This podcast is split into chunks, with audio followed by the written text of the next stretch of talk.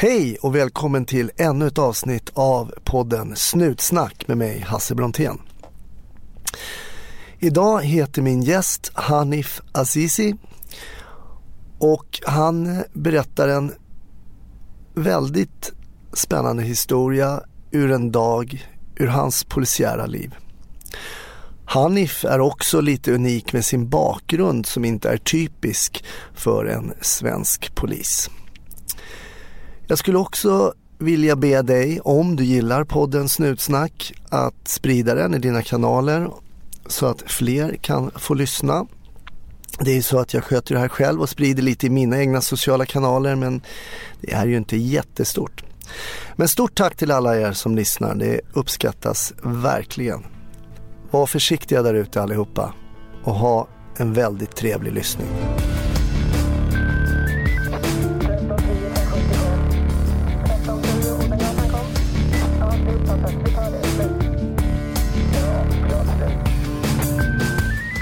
Eh, välkommen veckans gäst eh, Hanif Azizi. Ja, tack så mycket. Nästan rätt. Azizi. Azizi. Ja, ja, ja det, det var första försöket. Jag ska se om jag kan göra det bättre nästa gång. Eh, du jobbar som polis i Stockholm. Mm. Mm. Är du från Stockholm från början? Nej, eh, jag har ju växt upp i Norrköping. Ja. Har jag gjort. Men jag är ju inte född i Sverige, jag är född i Iran. Du är född i Iran? Ja. Ja, okej. Och eh, vilket år föddes du i Iran? Eh, 1981. Mm. Och enligt det persiska kalendret så är det 1360. Okej. Eh, det är alltså 1981, 15 november tror jag det ska vara.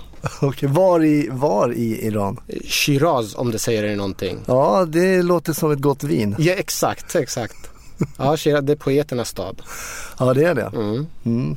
Men eh, ur vilken familj är du sprungen? Är du i en, en po poets familj eller? Eh, nej, eh, utan mina föräldrar, eh, hur ska jag förklara? Jag växte upp i Iran. Mina föräldrar var studenter och eh, politiskt engagerade i Iran. Mm.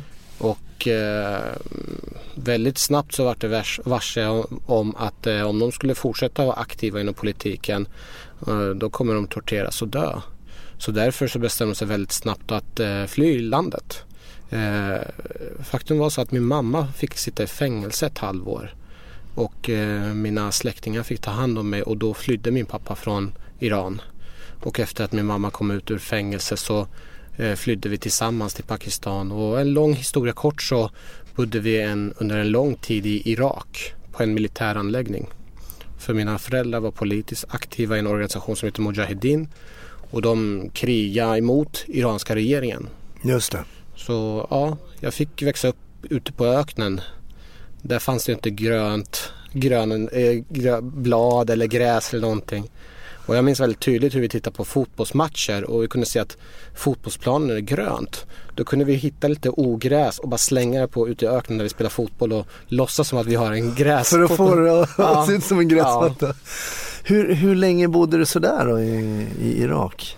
Kanske fyra, fem, sex år. Jag, jag minns att det var vid nio års åldern som eh, jag eh, flyttade från eh, Irak då. Mm. Och det som hade hänt innan också att det var min pappa hade omkommit i krig. Så att eh, Okej. jag fick veta där vid sex års ålder att min pappa hade gått bort. Och, Och då var det Iran-Irak-kriget? Ja, eh, egentligen så var det eh, rebellrörelsen som mina föräldrar tillhörde krigade mot iranska regeringen. Så det är en Iran-Iran-krig om man Ja, ska säga. Man, man får inte blanda ihop det. Nej, för det var ju just i den tiden också. Iran-Irak-kriget. Exakt. va? Ja.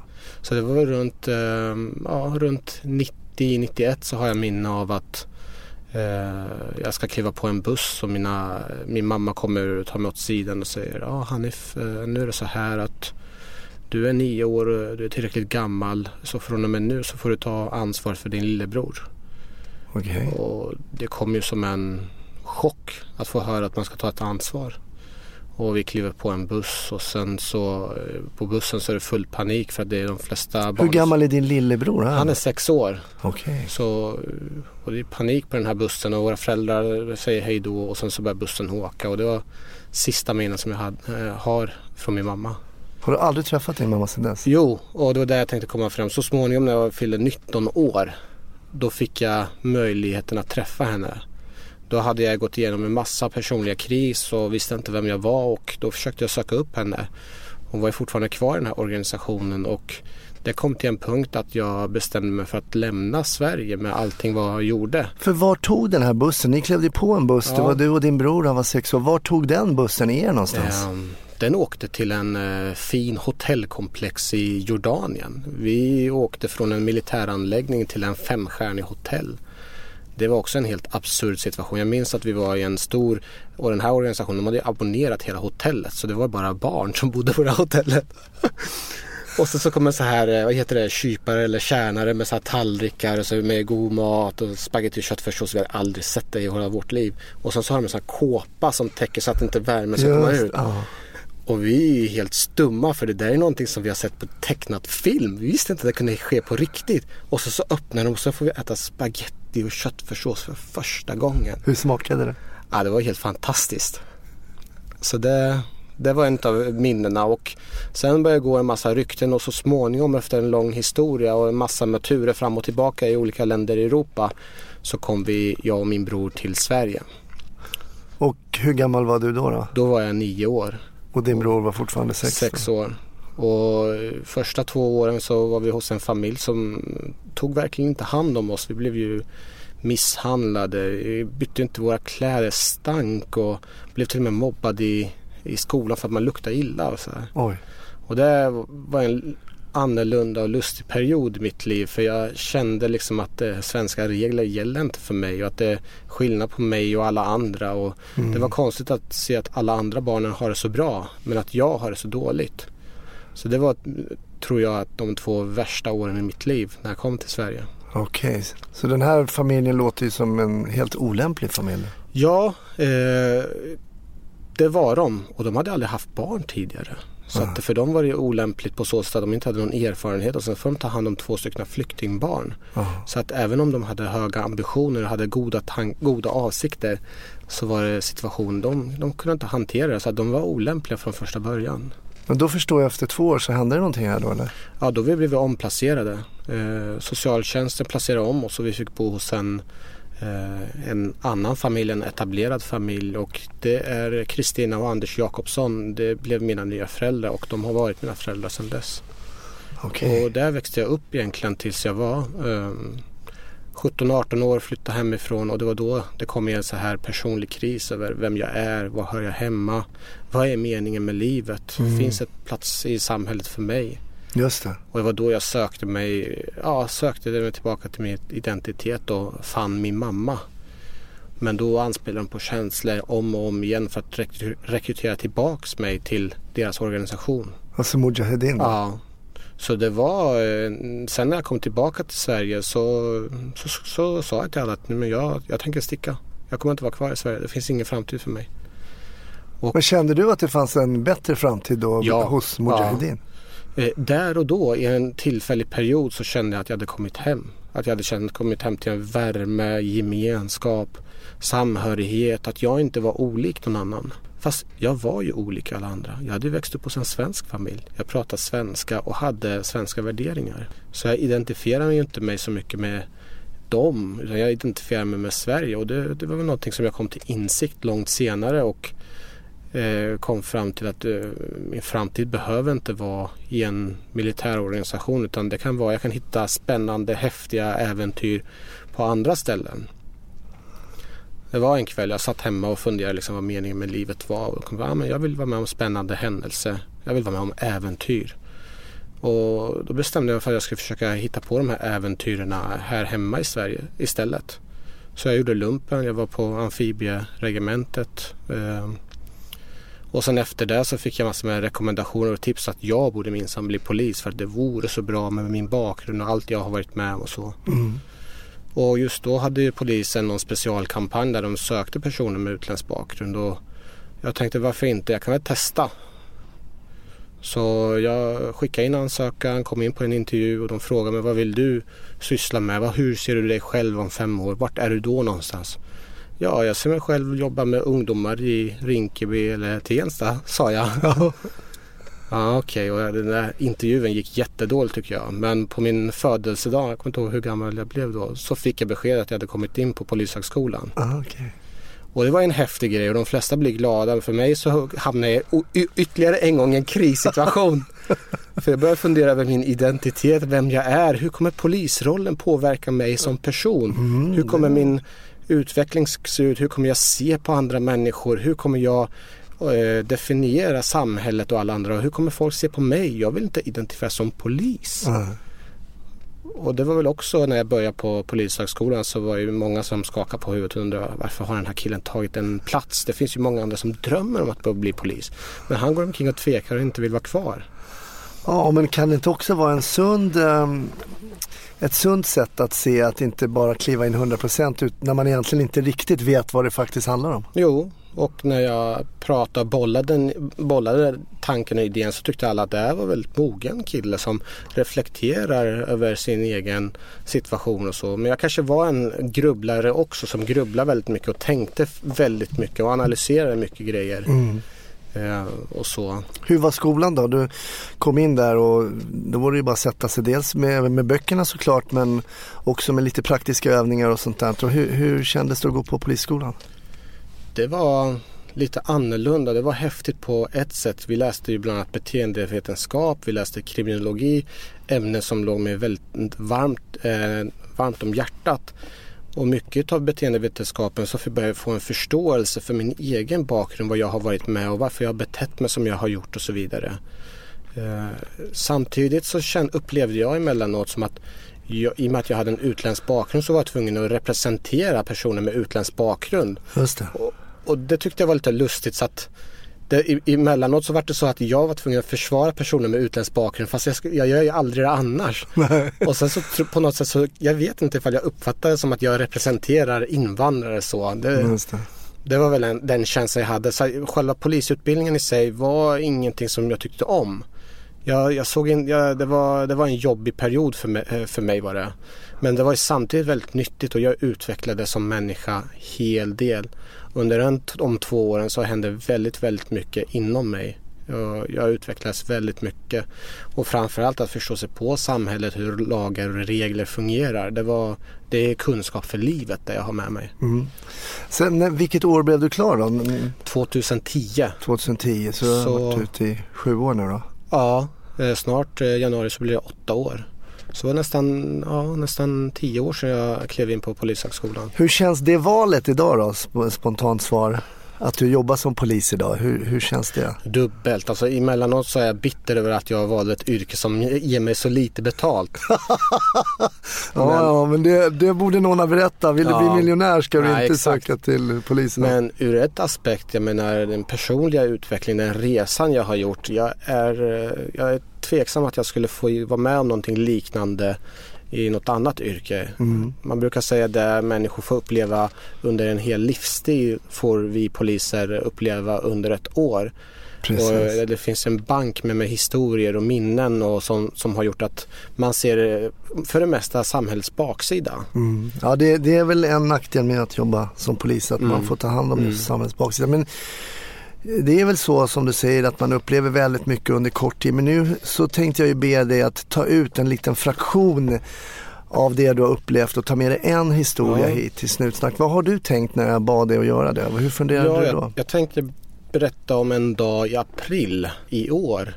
Eh, och det bör tilläggas att jag jobbar som områdespolis egentligen i Tensta och Rinkeby och Kista. Men den här dagen, då är det en fredag tror jag. Det är konferens på Vasagatan 7A. Och det är en hel förmiddag med olika, vi får samverka och träffa massor med andra myndighetsaktörer från vår stadsdel. Men till lunchen så blir jag lovad att jag får avvika och gå tillbaka till min ordinarie arbetsplats i Tensta där jag ska få vara med och representera en projekt som heter MBU, människan bakom uniformen. Mm. Det är nämligen så att det, vi har fått besök från höga statstjänstemän från Holland och tillsammans med stadsdelen så presenterar vi alla våra typ förebyggande projekt. Så jag har rustat om, jag har på mig en uniform, jag har tagit med mig polisbilen, en stor buss och sitter nu i en uh, liten lägenhet som de har gjort om till ett kontor.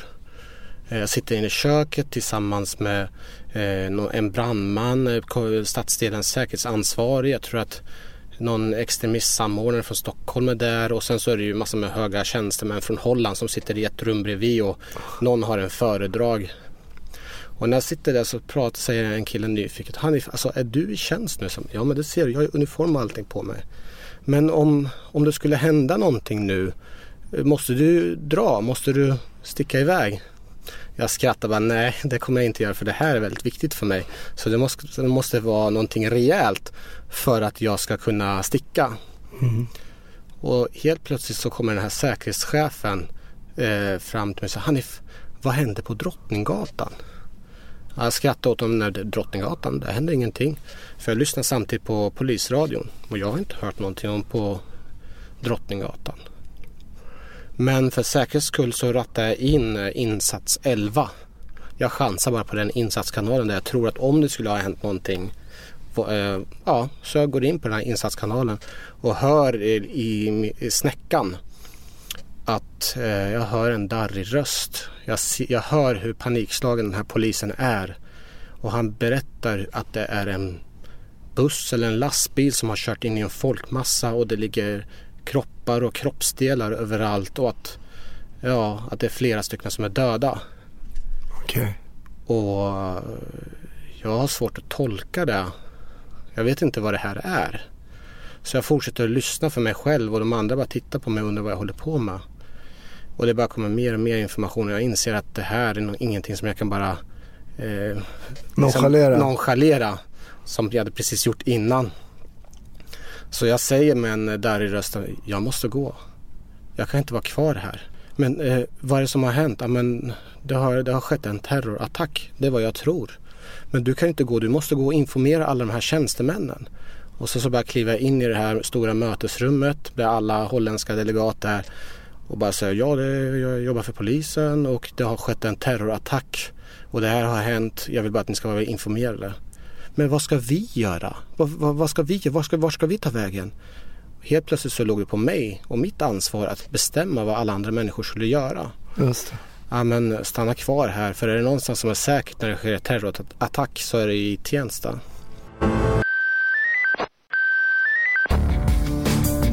Och sen så eh, satte jag mig i bussen och började åka in. Och det här var, många gånger så får man ställa man frågan så här, Hanif är du aldrig rädd som polis? Är du inte orolig?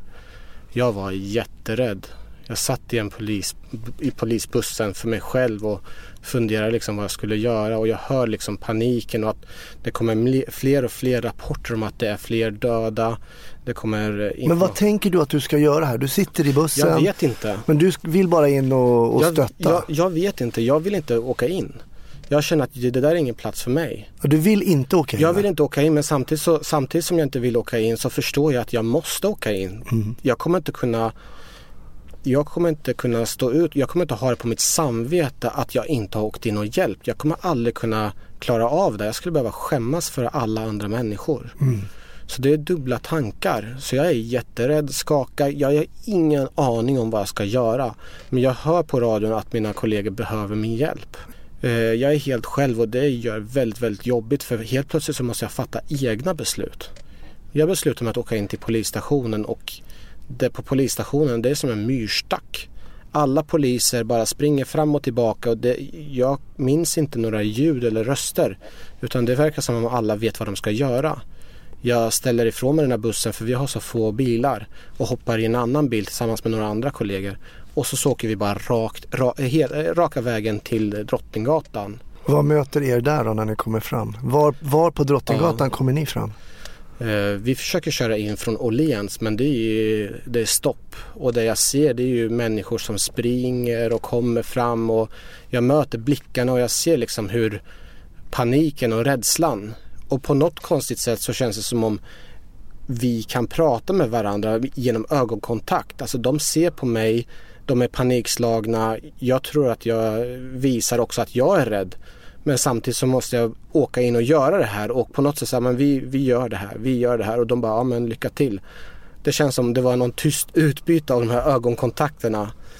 Och när vi ska åka in till den här platsen då blir vi stoppade gång på gång från eh, panikslagna oroliga personer och det kommer fram en kvinna till oss och säger att min dotter är inlåst in i Hennes och Mauritz och hon har sett en person, en beväpnad person. Okay. Och jag tänker så här, men det där är ingenting, alltså, folk säger så mycket konstiga grejer. Men vi rapporterar in det och frågar, men det här har vi hört, det är någon beväpnad person på Drottninggatan. Eh, och sen så hör vi ingenting mer och sen så kör vi, fortsätter vi köra in. Och sen bara för säkerhets skull när vi landar. Den här informationen, har ni tagit emot den? Den här beväpnade killen. Ja men vi har ingen annan ledig eh, patrull just nu så ni får hantera det själva. Och då kliver jag ur bilen tillsammans med mina två kollegor och det är helt öde på Drottninggatan. Det finns inga människor. Det finns bara filtar som de har lagt över kroppar. Och jag ser att det är eh, köttslamsor och eh, skinn och hår. Och det lustiga är att jag fastnar för en liten skinnremsa med massor med hår och försöker identifiera vad det här är för kroppsdel. Hanif, följ med nu. Här kan du inte stå, säger mina kollegor. Och jag inser att vi måste åka in och agera mot den här personen som vi har fått information om. Och det är så konstigt att det har precis skett ett terrorattack där och jag är där på, på brottsplatsen. Mm. Och när vi är på väg in mot den här Hennes Mauritz så ser vi helt plötsligt hur en man börjar närma sig mot oss. Det är helt tomt och så kommer den här mannen. Eh, min kollega vänder sig om och beordrar honom att stanna men han lyssnar inte. Han bara fortsätter. Och jag tänker att det här är ingenting, det här är ingen, det är ingen fara. Men han fortsätter gå och nu börjar både alla vi tre beordra honom att lägga sig ner. Men han, han lyssnar inte på oss utan han kliver på. Och jag känner efter mitt vapen och ska ta fram den och jag tror att mina kollegor gör samma sak. Och för en sekund så ser jag hur han stoppar in handen i jackan eller byxfickan och jag tänker här nu kommer det hända någonting. Och jag tror att vi alla tre är på väg och ska skjuta honom. Men då ploppar han fram sin mobiltelefon och bara slänger den framför sig och så lägger han sig på marken. Han ville väl antagligen inte att den skulle gå sönder. Okej. Okay. Jag bara tänkte, den där mobiltelefonen, kan den spränga en bomb här nu? Hur mycket på spänn är ni här nu när ni ser dels bara att se ett öde Drottninggatan mitt klockan, det här var väl vid tre, fyra, fyra tiden kanske på eftermiddagen i Stockholm som ja. ju då ska vara ett myller av människor. Ja. Bara det kan jag tänka mig är en ganska absurd ja. bild. Plus då om vi lägger till de här kroppsdelarna mm. som ni ser och hur spända det, är ni och vad alltså, vet ni egentligen? Vi vet ju ingenting och det, där, det vi tror sig veta det är att det håller på att ske attentat efter attentat samtidigt. För det kommer in tips om att men nu är det Fridhemsplan, nu är det Urban Deli. Helt plötsligt så ser jag nationella insatsstyrkan bara åka förbi mot Urban Deli och det finns inga människor där. Vi är där helt ensamma. Och den här mannen ligger på marken, vi, jag kommer inte ihåg ifall vi riktar mot honom eller inte. Och helt plötsligt när han står där så ser vi en insatsstyrka komma. Och jag börjar slappna av och tänka så här, fan vad skönt, de tar över det här. Men de går bara förbi oss. Jag tittar på mina kollegor, de tittar på mig och bara, vad fan skulle inte de komma och rädda oss ur den här situationen? Ja, då är det ju bombstyrkan som har blivit beordrad för att kunna säkerställa ifall den här lastbilen ifall den innehåller bomb eller inte. Okej. Okay. Så de har blivit beordrade att åka in dit och, och säkra den här lastbilen samtidigt som vi är där. Ja, det är helt absurd eh, situation och vi var ju en sekund från att skjuta den här killen. Men vi kommer fram till honom och han är en utländsk kille, han är missbrukare, har druckit alkohol, han förstår sig inte på någonting. Okay. Jag tror vi alla är jättearga och bara slänger iväg honom. Och... Men här, det visar ju också hur nära det här ja. var då till exempel att ni sköt honom. Ja, alla tänkte exakt samma sak och efteråt när vi pratade om det så här, ja men jag var, det var, det var den här och jag ville hela tiden inte skjuta men vi, vi skulle kunna ha dödat den här killen för att han liksom allting som han gjorde var så fel. Han avvek från situationen. Mm. Och stoppar in handen och ska ta fram någonting och det kan ju vara precis vad som helst. Just. Men hur fortsätter det här då? Nu är ni utanför... Ja, men då, vi, alltså det är ingen som kommer och hjälper oss. Så vi måste fortsätta att hjälpa den här, eh, liksom, vi måste in och söka efter den här människan och det blir att vi får gå in i Hennes och Maurits och där är också helt öde. Och här någonstans, jag tror att jag har varit så panikslagen och varit stressad så jag känner emellanåt att jag går utanför min egen kropp och bara observerar mig själv hur jag är i den här tomma Hennes och Mauritz lokalen. Och jag bara, det känns som om jag bara flamsar omkring, att inte ens är seriös i mitt arbetsuppgift för jag var helt trött. Okej. Eh, Jag var ju inte liksom, jag var inte med i matchen, jag var mentalt borta kändes det som. Men vi lyckats säkra hela den här byggnaden och konstatera att där har det inte skett någonting. Och eh, ja, men då får vi andra arbetsuppgifter. Då är det en, en hel skola som har låsts in inne på SF Bio. Jag kommer inte ihåg vilken biograf det är på Drottninggatan. Ja, det kan ju vara um, alltså Hötorg City. Nej, inte, det. det var någon som är just, det hade varit någon speciell grej. Eh, hur som helst, den Ja. ligger på Drottninggatan Ah, okej. eh, och där var det fullt med barn. Så jag försökte snabbt bara ta åt mig arbetsuppgifter så att man skulle kunna vara sysselsatt och hjälpa till. Mm. Och då går det ut ytterligare uppgifter om att det är någon som har dött i Rotebro eller Uppsala och jag bara, men hur ska vi hantera det här? Det sker ju flera terrordåd på olika ställen i Stockholm. Och det var den känslan ni fick Ja. av de uppgifterna som Ja. kom. Att, och det var ju det som vi också som privatpersoner, jag satt ju på en restaurang mitt inne i stan här också, det var ju också det sköts Ja. här, det sköts där och så vidare. Och det, då fick man liknande uppgifter då Det, hos polisen. Ja, och det gör ju att det blir ju på något sätt så blir det övermäktigt. Man vet inte liksom hur man ska förhålla sig till all den här information. Och då är det eh, bra att man har en arbetsuppgift som man kan förhålla sig till. Och, ja, vi börjar ta hand om och leda folk och dirigera och trösta. Och alla ställde upp den här biografen och bjöd oss på mat och vi var hungriga. Alla frös så här. Så att det var, det var ju liksom, det var en, en dag, jag, jag räknade upp, jag tror jag jobbade 16-17 timmar. Mm. Och eh, Men hur var det att komma hem efter den här dagen då? det var, jag, jag var helt slut men det tog inte slut där utan de ville ju ha personal eh, de kommande dagarna.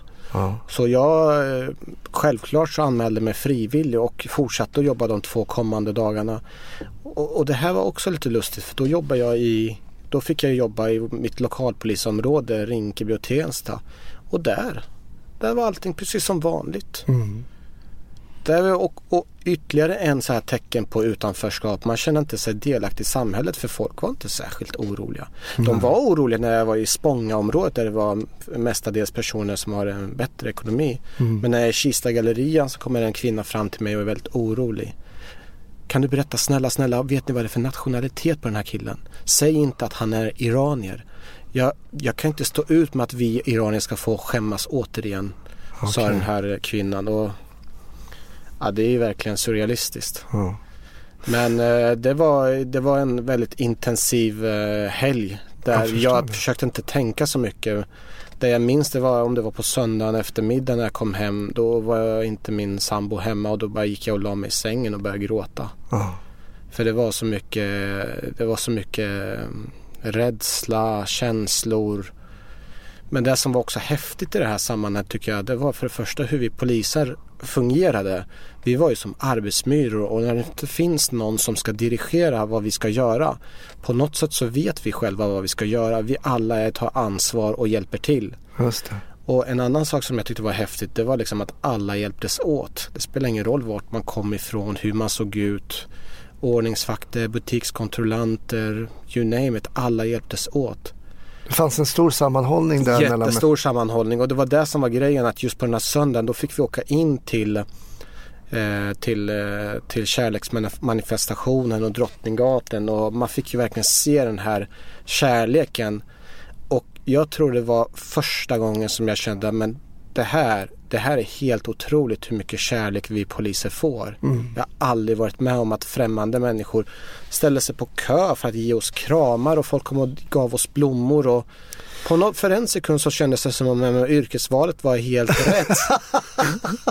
Men jag måste fråga dig här, jag vill- jag vill backa lite grann här. För vad är det som driver dig Hanif? Om du sätter dig i bilen och du vill ju faktiskt, du säger ju helt med egna ord här, du vill inte åka in mot den här platsen som du har hört över polisradion, det ligger kroppar döda. Men du åker i alla fall. Vad är det som driver dig då att egentligen lite mot din egen vilja, du berättade också att du skulle skämmas, men är det, är det, är det bara det eller finns det en annan drivkraft? Alltså jag tror någonstans i alla oss som eh, söker sig till de här yrkena så är det ju verkligen att hjälpa till.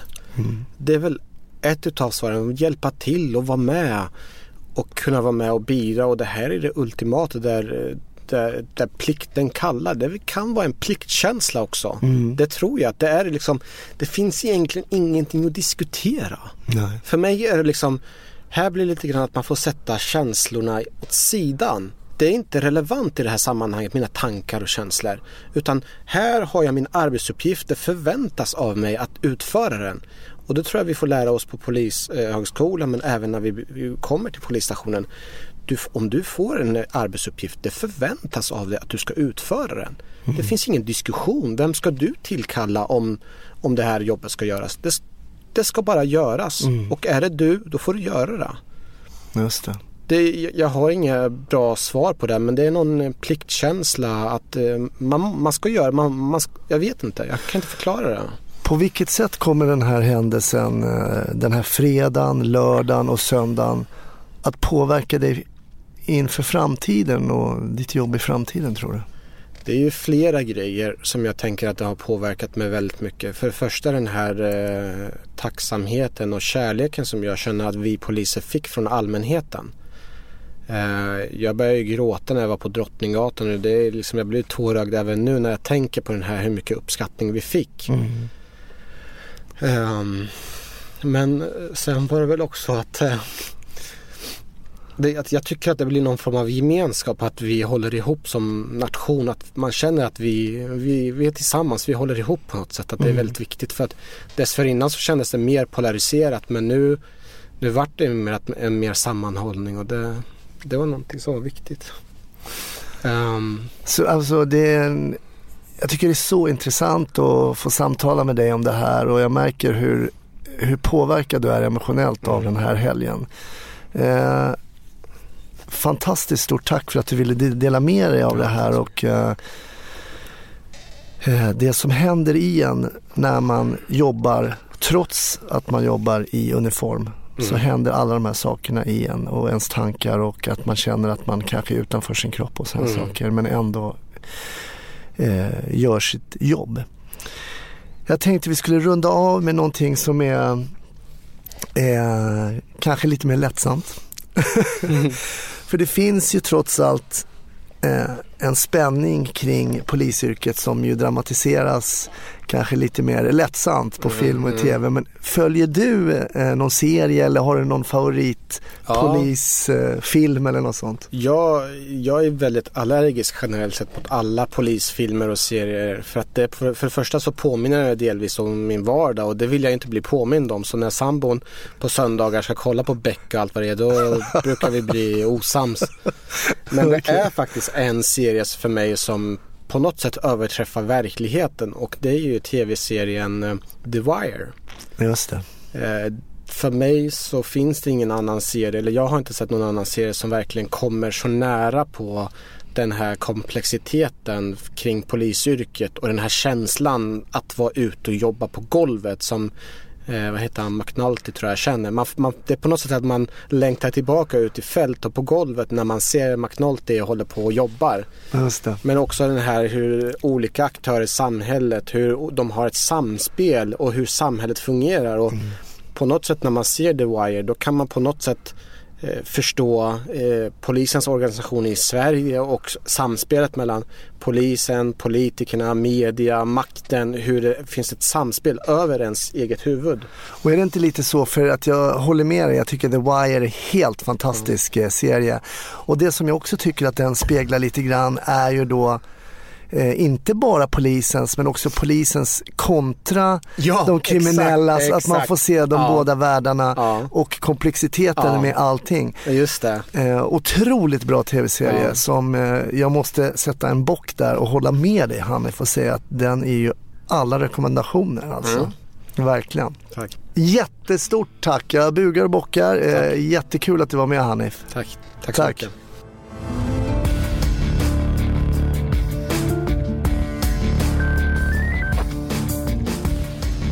Stort tack för att du lyssnade på det här avsnittet av Snutsnack. Snutsnack har även en Facebook-sida som heter just Snutsnack. Gå gärna in och eh, gilla den. Där har vi lite diskussioner om avsnitten Och man kan komma med feedback och kritik om man känner så.